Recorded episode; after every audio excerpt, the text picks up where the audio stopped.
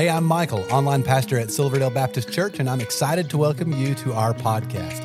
Now, after you listen to this episode, I hope you'll stick around for just a moment. I'll be sharing about some resources we have for you, as well as a few things going on at Silverdale right now that we would love for you to be a part of. Now, I really hope this podcast is just what you need today to help you in your relationship with Jesus. Today we're going to talk about storms, so you better get ready. So let's talk about storms today. Several years back, I read about a hailstorm in Vicksburg, Mississippi that rained down a little turtle. True story. Meteorologists say that the turtle must have been paddling around in the Mississippi when he was sucked up by a waterspout, then tossed around in a thundercloud where he was wrapped with ice, and then he fell back to earth as hail. Anybody ever feel like that little turtle before? Well, that's sometimes the way that we feel whenever we're hit by a storm. But today, I want to talk to you uh, about one of my favorite stories in the Bible that demonstrates that Jesus Christ is Lord over the storms. And so, if you have your Bible, I'd encourage you to turn to Mark chapter 4. You can follow online as well. And so, what I'd love to do is just read this passage. Look what it says in Mark chapter 4, verse 35. As evening came, Jesus said to his disciples, Let's cross to the other side of the lake. So they took Jesus in the boat and started out, leaving the crowds behind, although other boats followed. But soon a fierce storm came up. High waves were breaking into the boat, and it began to fill with water. Jesus was sleeping at the back of the boat with his head on a cushion. The disciples woke him up, shouting, Teacher, don't you care that we're going to drown? When Jesus woke up, he rebuked the wind and said to the waves, Silence, be still. Suddenly the wind stopped, and there was a great calm. Then he asked them, Why are you so afraid? Do you still have no faith? The disciples were absolutely terrified. Who is this man? They asked each other. Even the wind and the waves obey him. Now, I'm sure that every one of us have gone through storms in this life. It may be an atmospheric storm, but more likely it was an emotional storm or a relational storm, or a lot of you right now are facing a financial storm. That's life. The unexpected crisis hits you, and you're in a storm. Two months ago, most of us had never heard of the coronavirus, but today it's changed almost every part of our life. And some people are, you know what, putting on a brave face, but inwardly their storm is raging. And so today, let's learn how to handle storms. From this miracle, how do you face the storms of life?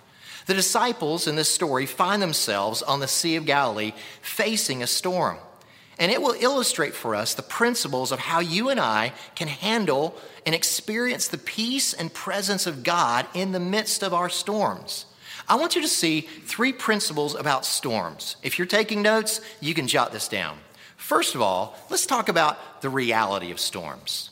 I mean, every one of us know that storms are real. Uh, let me set this up for you. Jesus has been teaching all day, and now Jesus said to his disciples, I want us to go to the other side of the Sea of Galilee. But as they start crossing, a storm hits them in the middle of the lake. Now, what I find interesting is that Jesus is the one that led them into the storm. The disciples, you know what? They've dedicated themselves to Jesus. They are now obeying the word of Jesus, and yet they find themselves in the middle of a storm. For the last three chapters in Mark, Jesus has been teaching them, and now it was time for them to take a test. How will they respond in their storm? You see, just because you're a follower of Christ doesn't mean you won't have storms. No, as a Christian, you will face the reality of storms. Storms are going to hit every one of us. Now, there are two aspects of this that I want to point out. And the first is this storms can hit us suddenly, right? I mean, storms can hit us suddenly. You can be going along and everything's wonderful, and then boom, a storm hits you. That's what happened to the disciples. Look at what it says in verse 37. But soon a fierce storm came up. Have you ever noticed how out of nowhere a storm can suddenly come up? Maybe it's a phone call and a loved one is gone. Or maybe you're in traffic and a drunk driver comes out of nowhere and your life is now a total wreck. Are you going to work and the boss says, Don't bother taking your coat off? Or you go to the doctor and you think you're fine and you hear the word cancer. Or you come home and you find a note and it says, I don't love you anymore. I want a divorce. Wow, storms can hit us suddenly. But there's a second truth about storms, and it's this storms can hit severely, right? I mean, there's different storms and different intensities of storms that may hit us. Some storms can be like a thunderstorm, and some can be like an F5 tornado. Well, the storm that hit the disciples was intense. Look at the rest of verse 37. It says, High waves were breaking into the boat. Now, these disciples grew up on this lake. They were fishermen. They knew how to sail, and yet this storm hit them, and their concern t- turned to fear. I mean, they went from being worried about the boat to being worried about their own lives. This was an intense storm. Lightning was striking, waves were rolling over the side of the boat. They were rowing and rowing and bailing and bailing as fast as they could, but it didn't help. The boat was beginning to sink. I mean, they were in a major storm in their life. Now, often when storms hit our lives, we wonder, why? Why am I in this storm? Well, biblically, I see four causes of storms. One of them is that we live in a fallen world. You've heard me say this before. This is not heaven. This is not the world God created originally for us. It's now broken. Our bodies get sick and die. Tornadoes spawn and then kill people. People call it acts of God. The Bible calls it the groanings of a broken world. So storms come because we live in a fallen world. But some storms will come into our lives because of our sinful choices, right? We cause the storms. We eat too much and don't exercise. We smoke and get lung cancer. We, spend money recklessly that we don't have. We, we, we give into our flesh and follow our sinful impulses. And next thing you know, we're in a storm. Sometimes we cause our own storms, right? But the third cause of storms is that simply we are under the attack of Satan. You see, Satan really does attack us. There is a devil, and there, he has demons, and they can attack us. Do you remember in the book of Job? Remember the tornado that hit his house and killed his children? Satan caused that. There are times when Satan attacks us. But there is a fourth cause of our storms. Some storms are a test from God. You see, God could be using a storm to test our faith. That's what's happening here. Jesus told them, Get in the boat. Jesus Christ literally led them straight into the storm. They were completely in the center of God's will, and yet they found themselves in a storm. Sometimes God will lead us into storms, and God uses those storms to test our faith. When you are going through a storm, don't automatically assume, I must be out of the will of God. You may be exactly where God wants you to be. God has not promised you a storm free life. So that's the reality of storms. But now let me think with you about the second truth, and that is the anxiety from storms. Storms cause a lot of anxiety.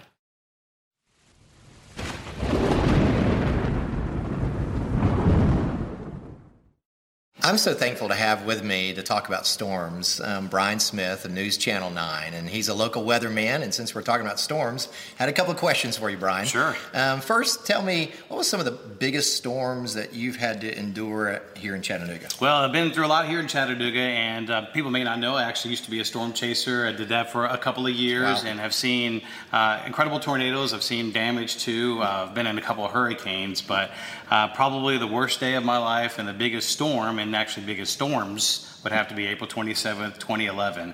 Uh, knowing a couple days beforehand what was going to come, and then knowing during that day waves of storm would, would come. And typically around here, we have one line of storms that comes through, maybe at worst case, a couple tornadoes, and you're done. That started at 7:30 in the morning, and it hit me in the heart early that morning because the first place that was hit was Lookout Valley, the very same place that I go and get my hair cut every day, wow. uh, or not every day, but every other uh, week or so. Mm-hmm. And I knew his business had been hit wow. and was already destroyed, and that was just the beginning. Um, and, and, so, would you say that was probably the biggest storm that caused the greatest anxiety in your life? Absolutely. It was on the air for 17 hours, wow. uh, just nonstop, and I knew people were out helping each other, trying to pick up the pieces, as we say but there was going to be another storm right after that and another storm and that that gave me the biggest grief knowing i was trying to do all i could do but people were going to be hurt again that did not know a storm was coming. Wow. Um, and that gave me all kinds of anxiety. My, my wife was at home. There's only so much I could do for her. Uh, I called her live on the air to let her know the next storm was coming. Wow. Um, and I mean, I, I cried. I remember when it was all said and done, sitting at a drive-through, getting something to eat at 1.30 in the morning, bawling because yeah. I, I'd never been through anything like that. And I was proud to be able to do what I could, but yeah. incredible anxiety, incredible yeah. pain in my heart knowing what was going on. Well, Brian, thank you for sharing that story and just for what you do to help us prepare for storms. Absolutely. That's the best thing we could do is just be prepared. That's right. Thank you. Sure. So let's talk about the anxiety that we feel during storms. Well, that is where the disciples were at. Their anxiety has now turned to fear. They were worried, but now they're scared to death. Why? Well, let me give you two reasons why we become anxious in life. First of all, we become anxious when we realize we're not in control. I mean, anxiety comes when we realize we're not in control. Now, remember that these guys were fishermen. They know the Sea of Galilee. They've been in storms before, but this storm is different. I mean, they are scared spitless, and they know what they're supposed to be doing, right? And they're doing everything they can. They are row, row, rowing the boat. They're bailing and bailing and bailing some more, but their best effort, it's beyond their control. I mean, look at what the Bible says in verse 37 high waves were breaking into the boat and it began to fill with water. Do you know that God will actually lead you into a storm so that you can realize you're not in control? Maybe something on your job is outside of your control right now. Or maybe you've tried to make your marriage work and it doesn't seem to be working. Or you're going through treatment like the doctor says, but you're not getting any better. Sometimes that's what happens we realize that life is spinning out of control. Whenever I think about spinning out of control, what that reminds me of is this event that happened the very first year that we moved from Florida to Tennessee. That very first winter, we had an ice storm. And I thought, hey, this is gonna be fun. Let's take the kids down to the hill by the park and let's go sledding. now, remember, I grew up on beaches and I'd never been in snow, much less ice. So I said, hey, Susan, I'm taking the kids sledding. And she said, I'll see you in heaven. so we took this little plastic sled and we were off. Now, the hill that we were going to sled down was a big slope, and then it leveled off before it hit this ditch that's sort of lined with rock and concrete. And I thought, oh, we'll have plenty of time to stop before we hit the concrete lined ditch, right? So I said, hey, I'm first. Who wants to jump in with me? None of my kids volunteered. So I grabbed Rebecca, my daughter, and um, we start down the hill. And at first, man, it was a blast. I mean, we are going fast. The wind's just swishing through our hair. And then this thought comes to my mind How do you steer this thing? How do you stop this thing? And so what I tried to do is I tried to start scooting, right? And next thing I know, I'm literally going backwards down the hill with my daughter. I was out of control, filled with fear. But my greatest fear is that if I hurt Rebecca, Susan's gonna kill me. Now, obviously, we crashed and ended up in the middle of that concrete ditch. The little plastic sled broke into pieces. I look at my daughter Rebecca and say, Was that fun? She goes, No. now, I know that's a silly illustration, but that's the way we feel sometimes. There are times in life when we feel absolutely out of control. These disciples had done everything in their strength to make it through the storm, and they had failed. Do you know that that is where God wants us to be? God wants us sometimes to feel out of control. Why? Because it's then that we finally turn to Jesus. You see, Jesus will test us and put us through a storm so that we'll realize that we are out of control. And that can cause anxiety. But there's a second reason why we have anxiety. And I want you to jot this down. And it's simply this we believe that God doesn't care. You see, anxiety comes when we're out of control, but then we think God doesn't really care. Now, think about it. What other conclusion could these disciples have come to? I mean, they were working, they were bailing, they were rowing, they were doing everything they possibly could, and yet none of it was helping. And what was Jesus doing the whole time that they were working so hard? Well, look at what the Bible says in verse 38. Jesus was sleeping at the back of the boat with his head on a cushion. You can imagine how they started feeling. What in the world is he doing sleeping? I mean, our lives, we're trying to save our lives. Finally, they get so perturbed at Jesus, they wake him up and chew him out. It's true. Look at what it says in verse 38. The disciples woke him up shouting, Teacher, don't you care that we're going to drown? Let me ask you have there ever been those times in your life when you wonder, God, do you even care? I mean, there's a storm raging in your life, and you don't seem to see God working anywhere. Do you remember the story in the Bible, the story of Lazarus and his death? Mary and Martha sent word to Jesus tell him one of his best friends, Lazarus, is sick. Come quickly. Then Jesus says, eh, We're going to hang around here for a couple of days. What? Jesus, don't you care your friend Lazarus is dying? And when Jesus does show up, he's been dead for four days. Mary and Martha, when they greet Jesus, they give him this statement Lord, if you had been here, he would still be alive. But, but what did Jesus say? He said, Trust me. I'm about to give you a greater revelation of who I am and my power. You only know me as a healer, but I'm about to show you that I'm the resurrection and the life. It appeared as though Jesus didn't care, but God's delay led to a greater revelation and plan. And it's the very same way in your life. There will be those times when you are out of control, and it may appear that God doesn't care. But remember, every time you look at the cross, it's God's way of saying, I love you this much. I care for you with an everlasting love. So, how do you make it through the storms of life? Well, today, what I want to do from this miracle, I want us to move from anxiety to tranquility. Jot that down the tranquility through the storms.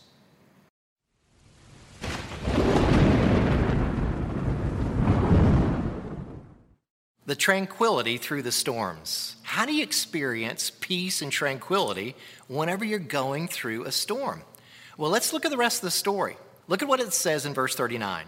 When Jesus woke up, he rebuked the wind and said to the waves, Silence, be still. Suddenly the wind stopped and there was a great calm. Then he asked them, Why are you afraid? Do you still have no faith? So Jesus rebukes the wind and the waves and commands them to be still. But then he turns to his disciples and he rebukes them for being so afraid and not operating in faith. Now, Jesus didn't rebuke them for waking him up. Hey, why'd you wake me up? No, that was good to wake him up. When you go through a storm, it's good to go to the Lord of the storm, right? That wasn't the issue. The issue was their fear and lack of faith. You see, Jesus saw something more dangerous than the storm that could take their life. He saw unbelief that could take their soul. So, how do you have faith in the storms of life? Well, first of all, you need to believe the promise of the Savior. You can only have peace rather than fear in the storm if you believe a promise from God. Do you remember how this entire story started off? Look again in verse 35. It says, Jesus said to his disciples, Let's cross the other side of the lake. Now, if Jesus says you're going to go to the other side of the lake, you're going to make it to the other side of the lake. Jesus had given them a promise. We're going to go to the other side of the lake. And God doesn't lie. When God gives you a promise, you can stand on it. And that means you can have peace and the peace of God that will come. And the Bible is filled with promises from God. Some of you right now are in the middle of a storm, and what you need to do is pray Lord Jesus, I'm in this storm. I need a promise from your word. That's what the apostle James says that we are to do in the midst of a trial. James 1:5 says, "If any of you lacks wisdom, you should ask God, and he will give it to you." God wants you to have a promise that you can walk in and rest in during your difficult times. But besides a promise, they also had the presence of Christ right there in the boat with them. You can jot that down. Trust the presence of the Savior. I mean, where was Jesus during that storm? He was right there in the boat with them. Look again, verse 36. They took Jesus in the boat and started out. Jesus was there, yes. He was sleeping, but that should have encouraged them. Okay, if it's not bothering Jesus, maybe this shouldn't bother us as well okay? They were stressed out, but Jesus was sleeping. Jesus was lying there in complete peace. The presence of Jesus Christ was there with them. Did you know that God's presence will be with you as well? I remember years ago when I was driving in Tampa, I was driving along and suddenly my clutch went out of my car. I couldn't change gears. So I exited the highway into a really bad part of town. Back then, it was known as Ybor City, and it was a crime filled section of Tampa.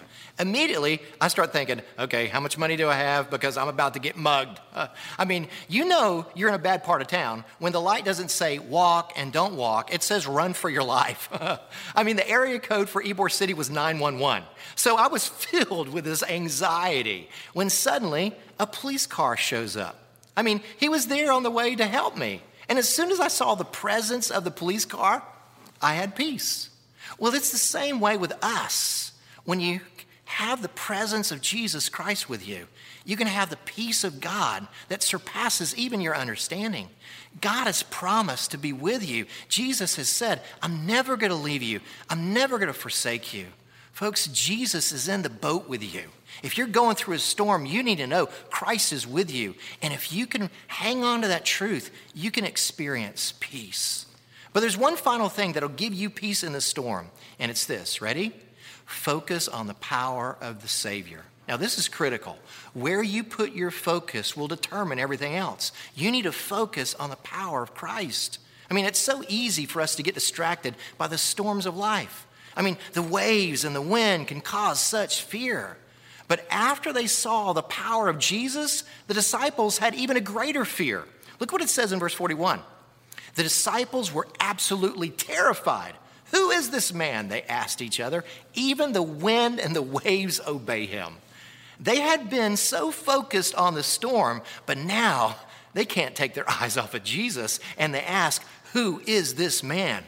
Well, let me remind you who Jesus is. Jesus is God in the flesh. He is the Son of God. He's the creator of the universe. He's the one who made the wind and the waves. No wonder they obey his commands. So when you are in the middle of a storm, get your focus off the wind and the waves and put them back on the power of your Savior, Jesus Christ. Jesus is Lord over the storms. Keep your focus on Christ and his power. So follow this progression with me. Fact number one Fear occurs when we feel out of control. Fact number two, most of your life you're going to feel out of control. Fact number three, Christ is in control. So there's only one way to overcome fear. Get your focus and your trust off of you and put it on the one who's in control, Jesus Christ. When life is out of control, you don't need to be out of control if you'll trust the one who's in control. You see, we fear too much because we trust God too little. Let me say that again. We fear too much because we trust God too little. But if you can learn to trust in Christ, you can experience peace even in the middle of the storms. Most of you know the story of Horatio Spafford. He was a well known businessman in Chicago in the 1860s. He was devoted to his wife Anna and their five children. Though Horatio was a devoted Christian, tragedy began to strike his life. First, his four year old son died of scarlet fever. Then, a year later, the Great Fire of Chicago wiped out his business. Aware of the emotional toll that these tragedies had taken on his family, he decided that his family should go on a holiday to England. But a last minute business crisis came up and he had to stay behind for a couple of weeks. So he sent his family on ahead and he told them that he would join them quickly. So his wife Anna and their four girls boarded a steamship and headed to England. But a few days later, Horatio was given horrific news. The ship his family was on was struck accidentally by another ship and sunk within 12 minutes, along with 226 passengers. It was the worst maritime disaster until the sinking of the Titanic. The next day, he received a telegraph from his wife Anna with these words Survived alone. Horatio's four daughters had perished. After hearing this terrible news, he boarded the next ship out of New York to join his grieving wife. During the voyage, the captain of the ship called him to the bridge and said, A careful reckoning has been made, and we believe that we are now passing the very place where your children's ship sank. And it was there while staring into the watery grave of his beloved daughters that he penned the words to the famous hymn, It Is Well with My Soul. You know the lyrics. When peace like a river attendeth my way, when sorrows like deep billows roll, whatever my lot, you have taught me to say, It is well, it is well with my soul. And Lord, haste the day when my faith shall be sight. The clouds be rolled back like a scroll. The trump shall resound, and the Lord shall descend. Even so, it is well with my soul. Do you see what he was doing? In the midst of his storm, he was believing the promise of his Savior. He was trusting in the presence of his Savior, and he was focused on the power of his Savior. And because he did, he experienced peace in the storm. And you can experience the same peace. Well, I hope this was helpful to you. If while listening you realized you need to take the next step in your relationship with Jesus, we would love to help you with that. You can connect with us by clicking the link in the show notes to our website and then clicking the Connect card button. In our weekend worship services, we are in a sermon series called The Seven Commands of Christ. Jesus gave dozens of commands, and as followers of Jesus, we should obey all of them. Over the next several weeks, we are focusing on seven that will change your life. We would love for you to join each week at one of our campuses, or you can attend online. You will find service times by clicking the link in the show notes to our website. You know, there's so many ways for you to get involved and be a part of what God is doing here at Silverdale, and we really want you to feel welcome and a part. So please stay connected. Be sure to like and follow us on the different social media accounts. You'll find all the links in the show notes of this episode. And lastly, help us spread the word about this podcast. Take a moment to share this episode with your family and friends. Again, we appreciate you listening and hope you will join us again next time.